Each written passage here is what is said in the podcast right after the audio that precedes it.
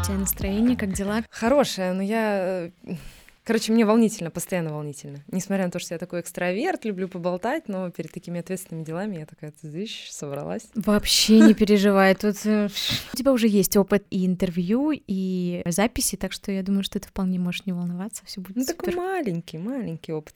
В ивентах побольше, конечно. Вот про него мы и поговорим.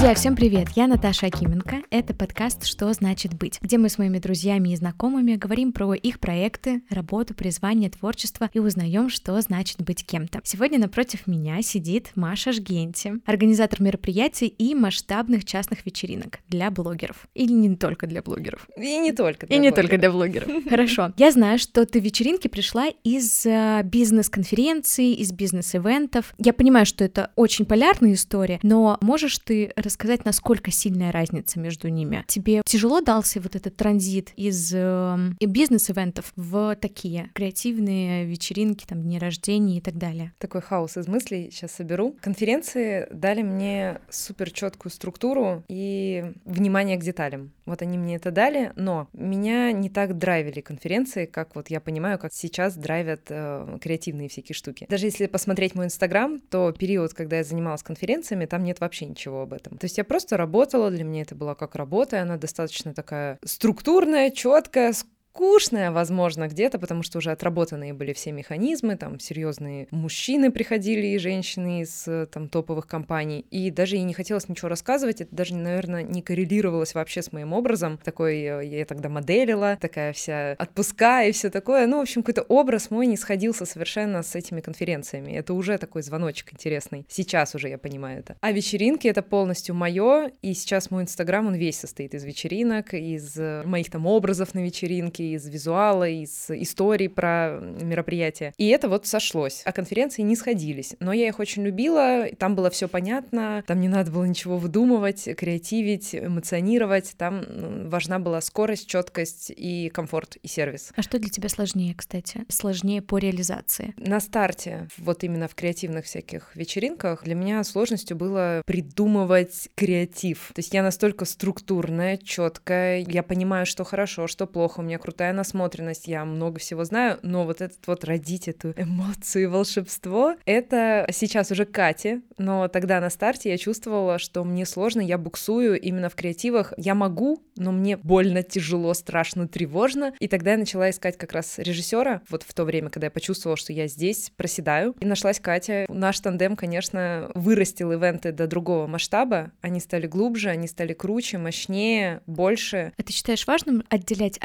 организатора от человека, который придумывает креатив для вечеринок, для мероприятий в целом? Или это вполне может быть один человек? Клиенты все думают, что организатор — человек-оркестр, который и про творчество, и про эмоции, и про структуру. Так не бывает. У людей не может быть одновременно мозг и креативный, супертворческий, и структурный. Где-то что-то будет проседать, поэтому я отвечаю вот именно за структуру, за контакт клиента с нашей командой, за вот эти все организационные процессы, и я это люблю. А Катя отвечает за творчество, поэтому я всегда говорю и с клиентами разговариваю. И сначала было сложно продавать и объяснять, зачем нам режиссер, и Катя тоже это говорит, что мы там и презентации готовили, и рассказывали, у меня там целый текст огромный заготовлен был. Как круче становятся ивенты глубже с режиссером. Это другой уровень. Но нет человека-оркестра. Где-то это обман. То есть где-то что-то, какой-то функционал будет проседать, совершенно точно. Мне просто интересно по соотношению вложенных ресурсов твоих и маржинальности. Что выгоднее, делать простые скучные конференции или очень сложные, но интересные вечеринки? Что из Про этого? деньги. Скажу, что конференции — это больше денег и достаточно одинаковая система организации, и поэтому легче. Это, конечно, немножечко мучает червячок. Это то, что, ну, конференции действительно это понятно, просто, предельно, четко, и денег действительно больше. Вечеринки — это мучительные процессы согласований, очень много деталей, каждый раз разное, каждый раз. У нас нет ни одного события, которое было такое по шаблону сделанное. То есть в конференциях у меня были чек-листы, прям чек-лист. Ты его открываешь, и любой сотрудник новый, который придет, он этот чек-лист изучает и может работать. Здесь эти чек-листы просто не работают. Каждый раз какая-то новая задача, идея. В ивентах все таки в креативных меньше денег. Коллеги, которые занимаются у меня сейчас конференциями, я вижу их успешный успех, ну, ярче. Но тут как бы твое призвание — это то, чем ты будешь заниматься даже и без денег. Вот я вот такую мысль услышала когда-то, и понимаю, что меня это настолько драйвит, и это заменяет вообще все истории. И когда мне предлагают конференции, я скреплю прям немного и сама, вроде как бы бюджет хороший, делать-то особо все понятно, но это и для команды не драйв, и для меня не драйв, но понятно. Но понятно, сделаю круто, вот так. Иногда можно, но не всегда. Ну, короче, это больше для денег, чем для души.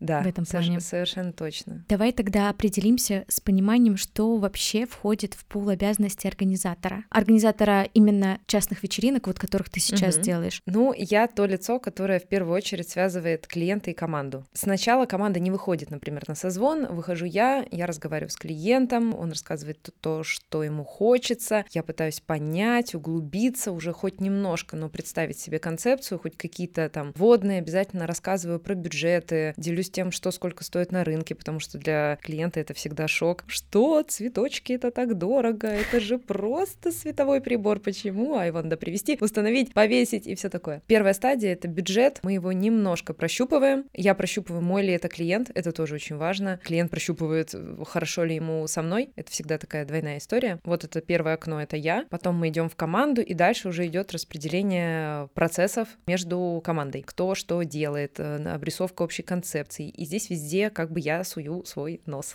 в абсолютно все процессы, во все чаты. Вообще организатор есть, который операционку делает, ну то есть вот прям поисковик такой, поисковик, сборщик всего-всего-всего. Я уже немножко отошла, наверное, вот от этой истории, подросла, у меня появилась моя Анечка, которая делает все руками и собирает проект дальше. У меня есть Катя, которая креативный мозг. И есть я, которая постоянно все проверяю, сверяю, в то ли мы направление движемся. И сейчас у меня вот скорее такой функционал наблюдателя, контролировщика. Это уже больше похоже, наверное, даже идет в сторону агентства, но все-таки mm-hmm. я пока себя позиционирую как э, частный организатор. Пул, наверное, входит сбор проекта, все детали, поиск площадки, разговоры со всеми подрядчиками, связывание подрядчиков и клиента. Огромное количество сейчас добавилось бумажной работы, потому что сейчас все очень официально, сейчас все подотчетно. Все очень стараются следить за этим. Да, после ситуации. Да, вот этих событий с Блиновской да, и э, остальными. Какие-то штуки наличными уже люди не хотят платить, хотят э, все проводить официально, и это добавило тоже работы. Такой, знаешь, когда все видят ивенты, мне же очень много пишет э, людей в Инстаграме, типа, хочу вашу команду. И ты такой, вы просто не представляете, что там, сколько там не веселья, а структуры, деталей, скучных поисков, сколько там в организационной деятельности волокиты всякой разной, сложной, операционной. И все видят картинку, которую я транслирую. Красивую, классную, веселую, добрую. Но у меня такие мастодонты просто ивентов работают, которые прошли огонь и воду, что мне сейчас вести нового человека — это прям болезненная боль для меня, как для руководителя mm-hmm. всего этого. Организатор — это человек структура, человек-управленец, поисковик, ну вот, вот так. Звучит немножко скучно, если скучно, честно. Да, мне казалось, организатор вечеринок. После Кати ты такая. Да, да, да, да. Я была на нескольких твоих вечеринках, это безумно круто выглядит, и мне просто было интересно. Вообще, сколько времени требуется, чтобы создать вот вечеринку тех масштабов, которые ты сейчас делаешь? Ой, любой ивент можно собрать, ну ладно, любой, ну вот те, которые я делаю, наверное, полтора месяца это идеально. Даже два это на релаксе, полтора это идеально, месяц это уже сложновато, две недели это мы в аду. Но у нас было и такое. И за две недели мы тоже собирали, и с очень крутой режиссурой, и бешеным там наполнением. Но это прям команда на износ работает, и я такое стараюсь не промышлять такими штуками. Ну, скорость — это не кайф. Давай поговорим о масштабе, чтобы было слушателям тоже понятно, угу. масштаб какой вечеринки ты производишь, вилка от какой суммы ты делаешь ивент, мероприятие в общей сложности. Мы сейчас не говорим, наверное, о масштабе звезд, а вообще в целом сам ивент. От 50 тысяч рублей, ну условно, от 100 тысяч, от миллиона, от 10 миллионов и так далее. Вот просто скажи мне, от скольких ты обычно берешь? Так интересно, что у меня где-то в 21 году был пост «Делаю вечеринки за 60 тысяч рублей на 40 человек», и до сих пор этот пост где-то в закромах, кто-то его находит. А можно, да, уже нет. И работаем мы сейчас от, ну, где-то 2,5-3 миллиона, это старт, до, ну, сейчас доходили до 20 миллионов где-то ивенты. Не зависит от того, сколько людей, да, зависит от насыщенности праздника. От насыщенности, да, от наличия звезды. 2,5 — это, знаешь, такой минимум, в который можно... Ну, то есть клиент приходит, он смотрит, он видит, какие ивенты делаю, и вот они вот, вот именно такие красивые, красочные, декорируемые со светом, это где-то 2,5. Теперь у меня вопрос, как от 60 тысяч за вечеринку ты скаканула до двух с половиной миллионов. Это же не такой прям супер долгий путь. У тебя не было, что ты там типа 5-7 лет такая работала над этим очень долго. Как произошел такой у тебя скачок, классный рост? Какая-то долбанная магия. я не знаю. Слушай, меня спрашивают. Такое ощущение, что я просто нашла то, что мне максимально подходит, отзывается, я это люблю. Но сейчас громко скажу, нашла свое призвание. И оно пошло само собой можно так сказать. Я просто делаю круто, я делаю красиво, я очень красиво об этом рассказываю, очень сильно копаюсь в детали и все это показываю, люди видят, и сарафан начинает так работать у меня достаточно быстро. То есть ты не делала, допустим, специальную рекламу таргетированную, не с кем-то не договаривалась, а это просто вот так пошло? Мой психолог говорит, не надо так говорить, ну в том плане, что оно само. Нет, не само, ты как бы пять лет занималась конференциями, естественно, у меня э, база очень хорошая, и эта база классно переросла в вечеринки. Не было таргетированной рекламы. Я вообще все это терпеть не могу. Вот эти холодные залезания в душу людям, клиентам. Я лучше сделаю меньше событий, но эти клиенты, они меня сами найдут. Они пойдут уже на Машу, которая вот делает вот эти события, и они уже с такой готовностью ко мне идут. Они такие теплые, они такие мои, они такие классные, что я готова делать меньше, но со своими. Чем я приду к клиенту и скажу, ну вот я могу вот это, и вот это, и вот это. Он такой, ну давай, покажи мне, что ты можешь. Mm-hmm. Ну, это совсем другой вайп. Вообще, это другое. Я отказалась от этих историй, и решила, что просто я буду принимать. Пусть я где-то посижу несколько месяцев там без проектов, но зато потом мы так стрельнем, что это будет вау, дыщ, пушка, боба. Вот какой клиент да, а какой клиент нет? Вот с кем ты не будешь работать? Катя там немного в своем интервью дала тизер про вечеринку со свиньями.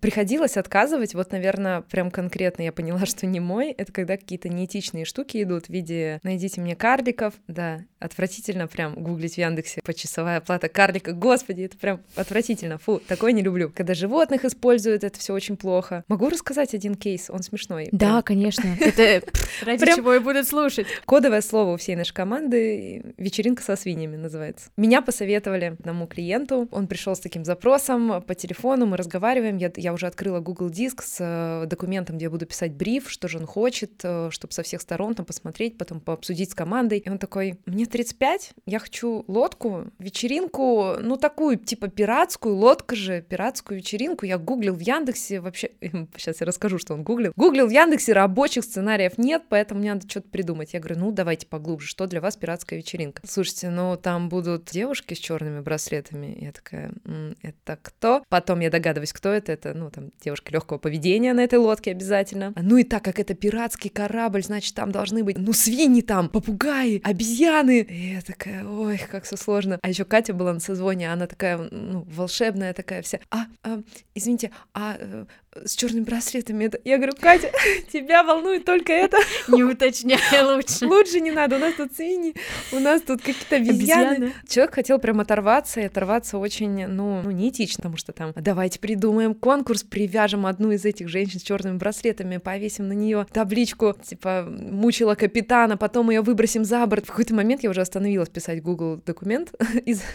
я знаю, что эта вечеринка прошла, и там были запрещенные вещества, и были эти женщины, и кто-то прыгнул за борт в порту и чуть не убился. И вот это страшно, то, что это уже... То есть для кого-то это ок, это сделали? Да, это сделали, да, да, и с ведущим, и у диджея забыли зарядку от ноутбука, шли на бардаж с каким-то другим кораблем, что-то там забирали эту зарядку. Ну, это было непрофессионально, конечно, это было... Каким-то образом они собрали этот ивент, какой-то организатор, который был в Израиле, отправил какого-то помощника, помощник спросил, а где у нас тут алкоголь? То есть, ну, все это было какая-то суматоха, это я потом узнала. Но вот когда уже опасно делать такое событие, потому что если кто-то умер за бортом, а кто в этом виноват? Ну, не то, чтобы виноватым, конечно, разбирательства были бы дикие, ну а зачем оно мне надо? Вот это не мой клиент, вот это сумасшествие, это не мое. Хотя я знаю, что есть организаторы, которые прям специализируются на таких штуках. На специфических там, таких Да, историях. и вывозят там за городы всяких и женщин, и для олигархов, и всякие закрытые штуки. Короче, мутные всякие вещи. Но это надо особый склад, мне кажется, характера иметь и другой бэкграунд, не такой, как у меня, из какой-то другой сферы. А мои клиенты — это обычно юбилеи. Люди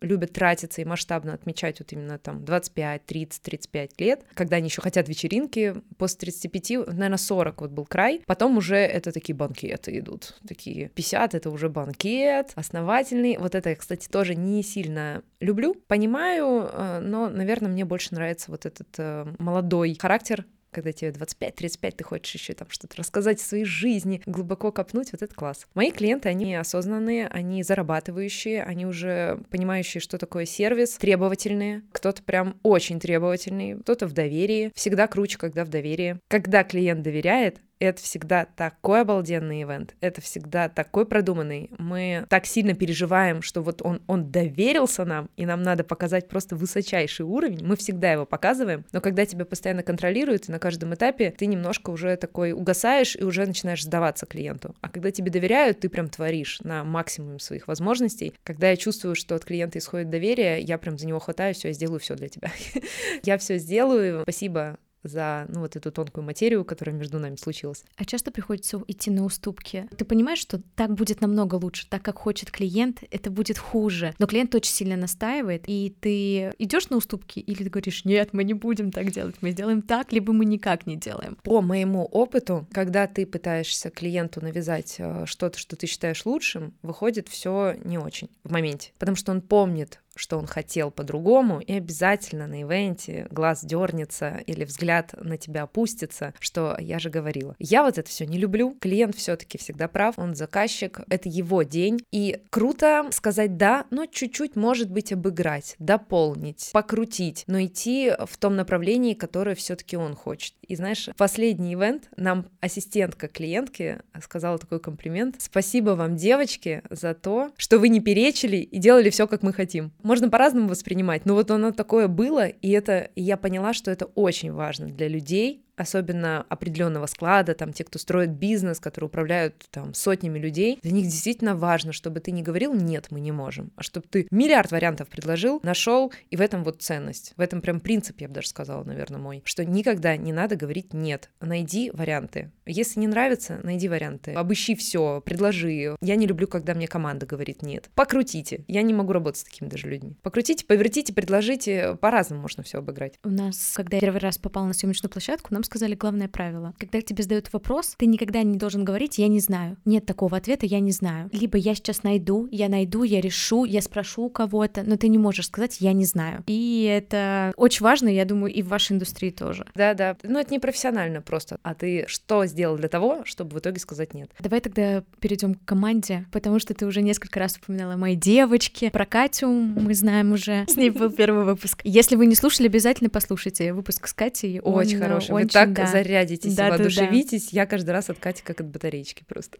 Вот, расскажи, пожалуйста, про свою команду, как ты ее собрала и что для тебя важно именно в команде, которая работает с тобой. Команда у меня небольшая, это, по сути, вот мы такие вот основательные втроем. Это я, Аня и Катя. Мои уже просто до глубины души девчонки. Шла я к ним долго, год экспериментов и разных людей. Что важно, они обе трудяги такие, как я. Сильно ответственные. У нас просто какой-то класс отличниц получился с синдромом хорошей девочки. Я знаю точно, что если я где-то на них гундошу, я точно знаю, что они переживают по этому поводу, хоть и могут сказать, да, я все делаю так на максимум, но я знаю, что они выдохнут и что на них можно положиться, что они супер ответственные. Люблю их вообще сильно. Я просто меряю все своими киношными. Mm-hmm. В моем э, понимании ты генеральный продюсер, да. а не исполнительный, а Катя креативный. Да, именно так и получается. А насчет насчет подрядчиков. Как вы вообще их выбираете? Наверное, а, следующие после команды главные подрядчики — это техника и декор. И вот тут я уже год, больше года работаю только вот там декор — это Катя Шуракова, технический директор у нас э, Кузьмин Лёша. К ним я тоже долго шла. Лёшу так я вообще весь Инстаграм просто изрыла, чтобы его найти. Я смотрела у других агентств, те, которые масштабные, большие штуки тянут. Мне очень важно было бы, чтобы технический подрядчик был не просто «я привезу оборудование», а вот прям вот с немножко вот такой долей креативного подхода, чтобы он мог рисовать, отрисовывать, видеть картинку в целом, свет, очень сильно важен свет, там какие-то проводочки и там технические генераторы. Это уж ладно, клиент это не видит, это бэк,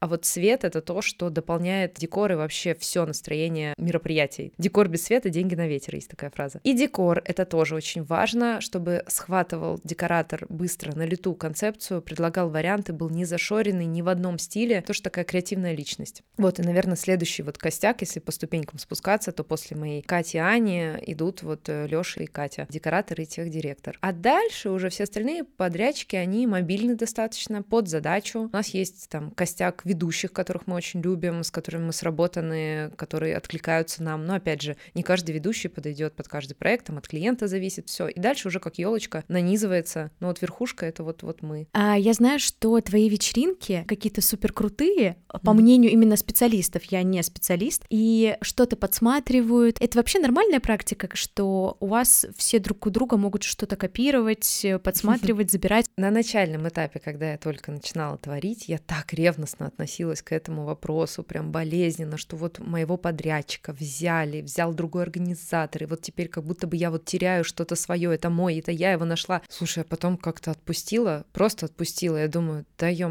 всем хватит работы, пусть все делают, что вообще хотят в этой жизни, повторить полностью, скопировать никогда ни у кого не получится, как бы ни пытался. Копировать фишки, да копируйте, пожалуйста. Я где-то тоже вдохновляюсь, Катя вдохновляется. Мы все чем-то вдохновляемся, перерабатываем, вырабатываем, и мне кажется, вот эту злую энергию пускать в себя, типа, ага, она там украла мою идею. Я вот это так отпустила, мне так хорошо стало. Вообще, так прекрасно. У меня такая дилемма была, отмечать или не отмечать подрядчика, вдруг их кто-то украдет. Рассказывать ли про все фишки или не про все. Да, ребят, ну все, отпустите и живите э, хорошо, творите, э, делайте свое, и все не надо париться на этот счет. Я знаю, что Катя, она такой ревностно иногда относится, но тоже чувствую, как она отпускает потихоньку. И даже такая смотрит, смотри, как интересно наблюдать, как наша фишка появилась где-то еще, и кидаем там друг другу, и все. Ну, ну и пусть. Возможно, это даже круто, как респект того, что типа да. вы настолько классные, что вас уже копируют. Да, да, даже уже можно ловить даже и приятную атмосферу от этого. Это про, мне кажется, мудрость и наработку. Что отличает твои вечеринки, ивенты от других? Наверное, отличает вот эта глубина, куда мы идем. Мы не просто собираем людей, они пьют и веселятся, играют в конкурсы, которые придумал ведущий. Мы идем глубже, копаем глубже, даем человеку больший спектр эмоций на своих событиях. Деталей очень много. И не все организаторы так много внимания уделяют визуалу и рассказу о проектах, о своих. Я так это возьму на себя такую эгоцентричную роль, но сторисмейкеры, то, что сейчас очень модно среди организаторов, когда-то их вообще не было. Ни, никто не нанимал никаких сторисмейкеров на проект. Может быть, кто кто-то это делал, но я-то изучала индустрию, я очень сильно насмотрена, но не было. Что-то организатор там подснимет как-то криво-косо. Я этому уделяю колоссальное внимание и этим отличаюсь. Я очень круто показываю ивент, чтобы люди и клиенты могли увидеть изнутри, рассказываю про детали, ничего мы там не скрываем, не кроем, нет секретности. Наверное, это меня отличает. То, что визуально мы прям вот э, супер мега рассказываем, показываем, и клиенты могут окунуться в чужой ивент и понять, э, что им хочется. Ну и проработкой деталей, эмоций. Не, ну я, конечно, в шоке была, когда я первый раз все это увидела. Спасибо. Ты сама придумаешь, какие ты хочешь фишки сделать, там переходы или еще да, что-то, да? Это, это пока все на мне, и, возможно, так и останется на мне. Да, я очень долго запрягаю. После события там я еще месяц вынашиваю, думаю, как об этом рассказать, собираю тонну материала. На событии я, в общем, час-полтора мы выделяем на то, чтобы снять декор, снять видео, снять до после. Мало кто так делает. Вы работаете со звездами, вы работаете с разными звездами. И здесь, конечно, просто обывательский интерес. Но ты же видела их не только райдеры, но и стоимости. Какие тебя удивили, скажем так, стоимости? Вот ты так смотришь и думаешь, условно, Аллегрова 10 миллионов э, за 20 минут, ну это прям перебор. За что? Что-нибудь такое есть интересное? Кто тебя удивил? Так весь наш старый эшелон звезд. Он достаточно понятен, кто что сколько стоит. Удивил Билан тем, что он стоит меньше, чем я ожидала. Там Билан в районе трех миллионов стоит, хотя отрабатывает на все там по ощущениям, как, как звезды на 5. Я удивилась, потому что он прям душечка, восторг, э, отработал максимально круто. По меркам гонораров звезд это недорого 3. 2-3 это прям, ну, такое. А последний раз меня удивил Макан, это вот Асфальт 8, у нее Биркин цвета. Ага, я поняла, да. По сути, один трек, который я очень сильно люблю, и на каждой вечеринке обязательно танцую под него чуть. Ну, вот он стоит как звери в районе... То есть как целая группа большая. Ну, звери, это, знаешь, Ну, такое... им 20 это уже... с лишним лет. Вот-вот. То есть понятно, почему они там стоят 6-7 миллионов. А вот Макан пока непонятно. Ну, наверное, хайп. Но а, я то есть удивилась. реально он Да-да. столько стоит. Да, где-то вот в ту сторону. Не могу назвать конкретную, потому что от сезонности зависит от всего на свете. Но вот где-то туда, и я такая, ничего себе, какой молодец. Ну, пока хайп, пока почему бы нет. Не, ну да, видимо, пока есть возможность только заработать, Да. потому что потом да, это будет... потом уже Асфальт 8 будет не в тренде. Из самых дорогих, наверное, звезд это группа Ленинград. Они там переваливают за, ну, где-то 20, туда вот 18 миллионов. То есть это прям мощно. Кто удивительно бюджетный прям совсем. Слушай, ну, а Федук где-то вот там же, где Билан. Хотя, мне кажется, он тоже очень хорош. Зачем звезды нужны? Чтобы, если это блогер, то это показать в Инстаграме, что я смог, у меня выступает такая звезда, это немножечко там потешить свое эго, а поэтому берут самых крутых на слуху, которые. А таких простых непонятно. Вроде как деньги тратишь, и эго не потешил. А, странный райдер, могу рассказать. Да, вот, я как Да. раз хотела спросить Да. про странные райдеры. Ты стопудово что- с чем-то сталкивалась. Обычно райдеры более-менее адекватные, но бывает, знаешь, у кого-то 30 пунктов «хочу чай Гринфилд», просто горячий чай, не знаю, ну какие-то базовые штуки, сырная нарезка, тарелка, а бывают прям 150 пунктов, 150, полный багажник пакетов разных там штук, чай чунджинджан, э, чай 欢迎欢。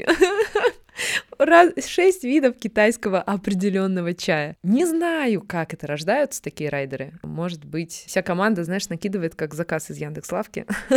Хочу сегодня пить сливовый э, сок свежего там выжатого помола. В общем, какие-то вот такие приколюхи есть. И только попробуй один пункт не выполни. Обязательно тебе э, об этом сообщат. И знаешь, даже некоторые есть фишки, что некоторые звезды добавляют специально какой-нибудь супер криповый э, пункт, типа там страусиного пера, я не знаю, в какой-нибудь 89-м пунктом, просто чтобы понять, что организатор реально прочитал этот райдер и будет выполнено. Я думаю, что звезды тоже натерпелись и в разных городах выступали, и разные организаторы, и, и они очень трепетно к этому относятся. Я это тоже все понимаю, но есть где-то за предел, а есть где-то норма. Был один момент сложный для меня. Не буду говорить, что звезда. В райдере были полотенчики строгой с химчистки, с биркой из химчистки. А мы уже не успевали, так получилось, что звезда у нас огласилась клиентам там за, за неделю, за 4 дня до события. Мы все экстренно собирали, и полотенчики были с Вайлдберриса, в общем, с пакетики, но с Вайлдберриса. И все, и в день ивента меня швырнули этим пакетиком с фразой «они из химчистки, они грязные, непонятно какой китайской фабрики их собирали». И, в общем-то, я вроде как могу понять. Действительно могу понять, там, у каждого свои особенности лица, действительно хочется вытирать чистыми. В моменте было жестко, но я не стала, естественно, ничего не конфликтовать, извинилась 100-500 миллионов раз, что вот этот 137 пункт вот так криво мы выполнили. Бывает, что вот так вот важно. Мне просто всегда было интересно, почему у звезд вообще, ну не у звезд, а вообще, он же исполнитель, он приезжает исполнить, почему у них вообще есть этот райдер? Ты же когда приезжаешь, какого бы На 40 масштаба, да, да, да, да, масштаба ты не был человек, А что делать? сказать. Ну вот звезды они такие. И знаешь, э, круто, когда адекватный менеджмент у звезды. Это очень важно. Э, Иногда можно пойти на какие-то уступки, что-то там подкорректировать, что, например, туалета в гримерке нет, но если выйти и три секундочки пройти, то вот там будет туалет. Поня- Понятно, что мы площадку не будем подбирать под звезду. Бывают менеджеры супер неадекватные. Господи, как это тяжело. Настолько неадекватные, настолько завышенные вообще какой-то самооценкой. И они все портят, потому что, возможно, звезда даже и не знает, что у него такой менеджер, как он общается с организаторами. Видела даже у коллеги целую там серию сторис, она не рассекретила, э, что за звезда, но она сказала, что она прям отказалась от звезды из-за сложного менеджера, который общался там как а 90-е, просто как будто мы тут решаем делишки. То есть это реально бывает. У нас в Это съемках грустно. тоже так- такого происходило много. Это просто я расскажу. Нам нужно было Дроздов, вот этот милейший дедушка Дроздов, Да. для озвучки ролика. У него не было, наверное, как в современном понятии менеджера, у него был, вот знаешь, как есть концертный директор, вот Мгм. что-то такое. И мы согласовывали с ним договор, и договор был абсолютно стандартный, где прописан пункт о том, что человек должен прийти в нормальном состоянии, ну, то есть обязан быть э, в нормальном состоянии и так далее. И человек с нами очень долго ругался, он говорит, как вы можете, это сам Дроздов, как вы можете в договоре вообще прописывать пункт о том, что он может быть, неадек- ну, не то, что там неадекватном А состоянии, могут формулировка. быть, Во- Во-первых, да. Во-вторых, это стандартный договор. Нам Мгм. юрист просто не согласует, если мы вычеркнем этот пункт из уважения там к личности Николая Дроздова. Из-за этого мы не смогли поработать с этим человеком. Мне интересно, у тебя вот каждой вечеринки, они э, в какой-то геометрической прогрессии же существуют. Ты делаешь более интересные, более масштабные истории. С кем бы ты, например, хотела бы поработать? Или, может быть, э, какое мероприятие бы ты хотела бы сделать? Вот если у тебя есть какие-то такие цели, мечты, что-то такое. Вся моя команда смеется надо мной. Я все хочу лазеры. Каждый ивент я говорю, ну, давайте лазеры, давайте сделаем что-нибудь вот что-нибудь из лазеров. Оно уже скоро тренд пройдет, а мы так и не сделали ничего с лазерами. И они давно ржут, потому что я на каждом ивенте я э, снимаю у кого-нибудь эти лазеры. Ну, это так чисто смех, э, что мне хочется из функционала сделать. А по масштабности есть э, в Мексике, в Тулуме, по-моему, такие вечеринки с... Э, разлетелось очень по Инстаграму это видео, где огромный нарисованный там 3D человек на огромнейшем экране, там метров 50, наверное. Это огромная нарисованная глыба в совокупности со светом, звуком выдает какое-то шоу невероятное, вот именно визуальное. Мне, наверное, хочется бахнуть вот такую вот огромную вечеринку с невероятно огромным экраном, чтобы это вот был такой бешеный визуал, и чтобы у тебя аж прям мурашки шли от того, как это все сочетается в едином вообще порыве. Вот, наверное, куда-то туда очень хочется уйти в какую-то световое, бешеную технически штуку. Вот этого бы мне хотелось попробовать, не то чтобы вообще уйти туда, такой челлендж. Это масштабно, это круто звучит. Хочется. Но это бюджет, конечно, и надо клиент найти, который вместе со мной в этом порыве сольется и будет творить в доверии. Просто это очень дорого. Все эти отрисовки, 3D-штуки, это капец как дорого. Не все понимают надобности. Иногда даже обидно, знаешь, сейчас э, в большом тренде и вообще очень круто смотрятся вертикальные экраны. Они некомфортные, чтобы показать презентацию от бабушки, горизонтальную в PowerPoint, естественно, но они настолько круто выглядят, вытягивают пространство и вообще визуально все у нас сейчас вертикалится. Все сторисы, рилсы и все вот это. А есть клиенты, которые такие, ну вот же стоит на площадке горизонтальный, знаешь, такой конференционный экран. В целом же он же нормальный, и ты такой, ну нет, но не можешь объяснить, для него это нормально. И вот, вот, вот круто, когда вы в одном порыве понимаете друг друга. А какие еще сложности вообще есть в твоей профессии, в твоем деле?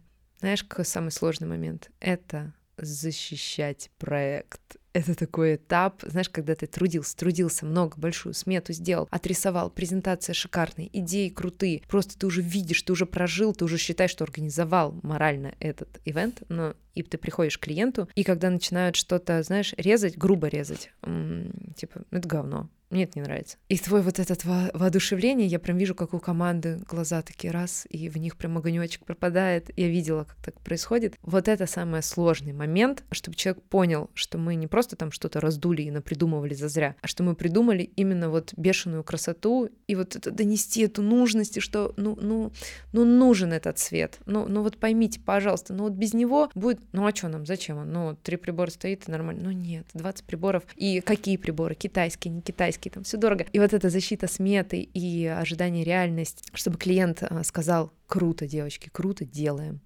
Все, это просто мана небесная, сказка, радость, мы уходим потом такие приподнятые. Но этот этап надо перешагнуть, его надо сделать, вот это сложно. Дальше уже э, мелочи такие бытовые, наверное, согласования. Хотела спросить, наверное, такой важный вопрос. Что значит быть Машей Жгенти? Да, я знаю, что ты его задаешь. Даже ехала, думала, тебе чего-то даже понаписала. Вот чувствуется человек-организатор, подготовился. Пунктики, пунктики. Наверное, быть человеком, который безумно влюблен в то дело, которое он творит. Понять, что это его, найти в этом себя, постараться себя не мучить теми моментами, которые ему не откликаются, а найти своих людей, дать им возможность творить и проявляться, вообще в целом давать возможность людям открываться, не резать, не говорить «нет». Вот это, наверное, быть Машей Жгенти. Структурно мыслить, но впускать эмоции, восторги, любовь, глубину. Наверное, это про это. Я про это. Это очень красиво звучит.